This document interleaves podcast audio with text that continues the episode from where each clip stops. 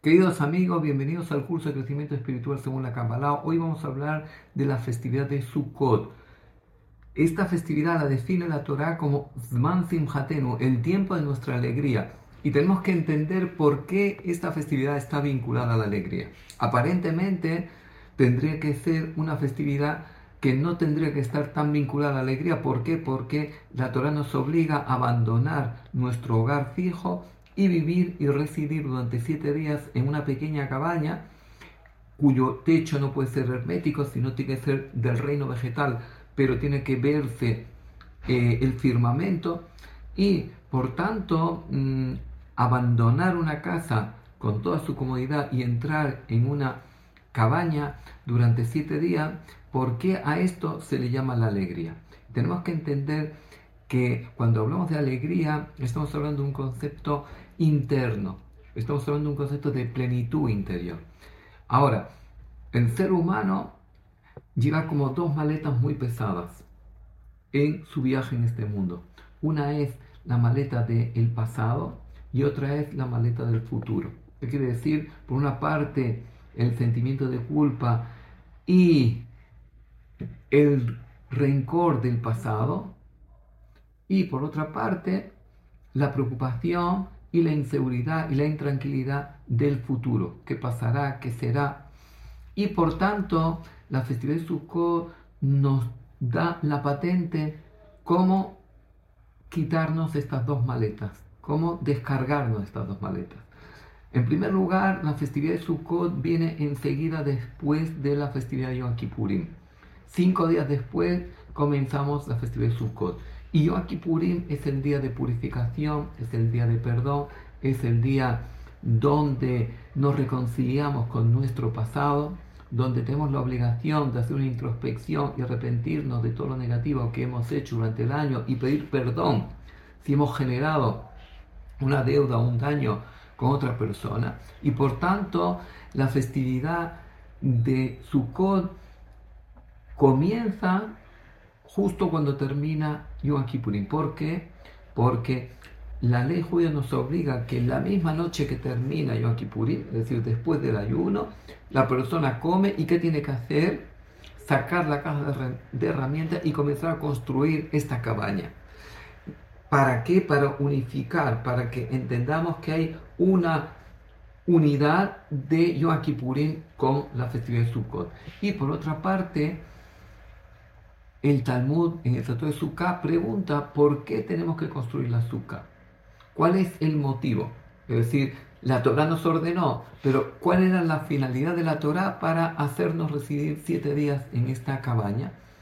Y el Talmud trae dos opiniones. Trae la opinión de Rabbi Eliezer que dice para recordar el milagro de las nubes de gloria y trae la opinión de Rabbi Akiva que nos dice para recordar las tiendas provisorias en las cuales residieron el pueblo de Israel en su estancia durante los 40 años en el desierto y en los 42 acampadas que el pueblo realizó. Y por tanto, eh, aquí hay un concepto muy importante de providencia divina. ¿Qué quiere decir? Cuando dice Rabbi tenemos que recordar las nubes de gloria. Habían siete nubes de gloria que acompañaron al pueblo desde que empezó a deambular en el desierto los 42 años, 40 años, perdón, una nube a cada punto cardinal, una nube delante y una nube detrás, una nube abajo y una nube arriba, ya tenemos seis, y una nube que iba adelante y en la noche se convertía en pilar de fuego para iluminarles eh, el campamento.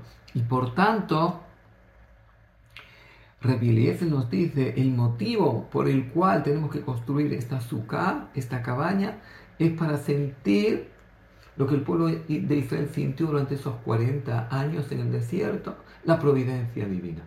Y ahí el Shuhar el libro de las leyes judías, nos dice que tenemos que construir la azúcar para recordar el milagro de las nubes de gloria, justo según la opinión de Rabbi ¿Y por qué? Porque las nubes de gloria era un milagro continuo que el pueblo vivió. Y de ahí el pueblo sentía que la divinidad les acompañaba, les protegía en su deambular en el desierto. ¿De qué les protegía? Se dice que las cuatro nubes de gloria que estaban alrededor y la de arriba les protegía de la climatología.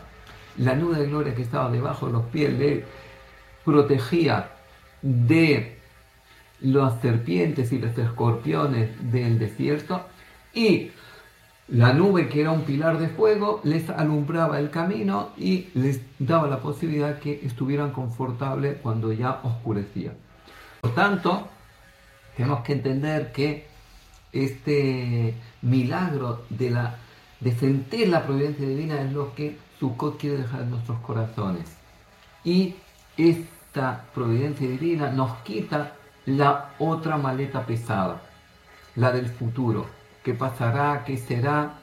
¿Qué ocurrirá conmigo? ¿Por qué? Porque nosotros siempre tenemos una incertidumbre con respecto al futuro. Vivimos en una en un signo de interrogación.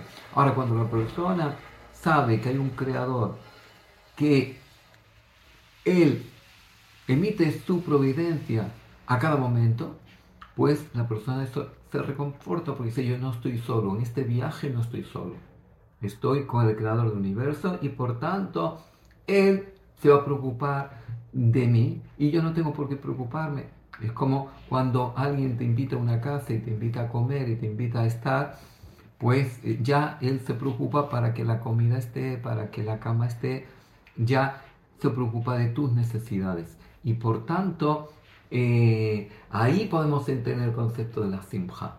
Cuando una, el concepto de la alegría, de la verdadera alegría, cuando nos hemos quitado ya la maleta del pasado, nos hemos reconciliado con el pasado de Kippurim, y ahora venimos a interiorizar el concepto de la providencia divina, sintiendo que hay un creador del universo que organiza y ordena el universo e interactúa el universo con amor y con compasión. Y por tanto, es verdad que también con justicia. Pero si nosotros eh, activamos nuestra misericordia, activamos nuestro amor, también activamos la misericordia divina. Y de ahí que eh, esta festividad de Sukkot, ahora podemos entender por qué se llama Esman tiempo de nuestra alegría. Ahora, eh, durante estos 40 años que el pueblo de Israel anduvo en el desierto, vivió la misericordia divina. ¿Y por qué estas nubes de gloria simbolizan la misericordia divina? porque eh, el pozo de agua que les acompañaba y el maná que caía y les alimentaba, desde luego que era un gran milagro, no menos que las nubes de gloria. Pero Dios había prometido a nuestros patriarcas que cuando salían de Egipto iban a llegar a la tierra de Canaán. Y por tanto, si Dios quería mantener al pueblo para cumplir su promesa, les tenía que alimentar y les tenía que dar de beber. Y por tanto era obligatorio que tuvieran el maná como alimento y el pozo de Miriam, el pozo de agua que les acompañaba en el camino. Pero las nubes de gloria era un lujo. ¿Por qué? Porque si las nubes de gloria también el pueblo hubiera podido sobrevivir. Es verdad que hubiera tenido una climatología mucho más difícil, mucho más complicada, pero hubiera podido sobrevivir. Pero esa fue la misericordia divina que quiso que nuestra estancia en el desierto fuera más confortable y por eso nos eh, hizo este milagro de las nubes de gloria. Quiere decir que mm, en Sukkot tenemos que interiorizar que Dios, es verdad, nos dio una misión en este mundo. Nosotros tenemos que construirnos, tenemos que hacernos, tenemos que terminar la creación que Él dejó incompleta con nosotros. Pero tenemos que sentir que no estamos solos en esta misión, que el Creador interactúa en la creación y por tanto, si nosotros pedimos su auxilio, Él también nos va a proveer de las condiciones para que podamos realizar esta misión de crecimiento que tenemos que realizar en este mundo. Ahora, por otro lado, tenemos cuatro eh, elementos del reino vegetal que tomamos y los movemos en los cuatro puntos cardinales tres veces a cada punto cardinal, tres veces arriba y tres, y tres veces abajo. Tomamos el, el tronco de la rama de la palmera, tomamos una toronja, tomamos tres ramas de mirto y dos ramas de sauce, de araba. Ahora, ¿por qué? Porque dijo nuestro sabio, estas cuatro especies eh, simbolizan todo lo que es el reino vegetal. Eh, la, la rama de palmera simboliza el dátil que tiene fruto pero no tiene olor. El mirto tiene olor pero no tiene fruto y por tanto uno complementa al otro. El sauce no tiene ni olor ni fruto y lo juntamos con la palmera y con el mirto y así se completa. Y en la otra mano tomamos la toronja, el etrog, que tiene fruto y tiene olor.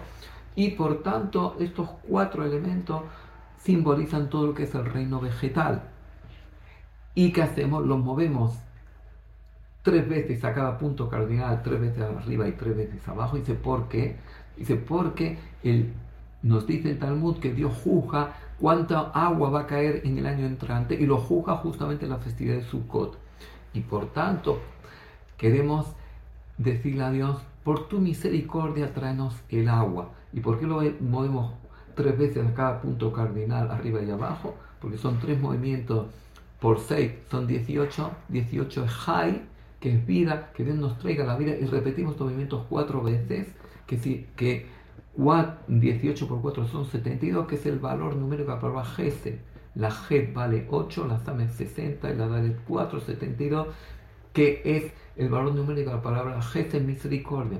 Que por tu misericordia nos traigas el agua por el año entrante y por eso queremos sentir en nuestra mano el reino vegetal para pedir de corazón que Dios nos traiga el agua y activar desde abajo el mundo espiritual para que tengamos agua, que es el alimento y por otra parte la vida del reino vegetal y la vida del ser humano. Muchas gracias por estar aquí con nosotros un día más. Si les gustó, hagan like. Si todavía no se han suscrito a nuestra página, les invitamos a suscribirse. Y si quieren participar en nuestros talleres y cursos gratuitos, pueden apuntar el número de WhatsApp o el número de email que aparecerá a continuación. Muchas gracias.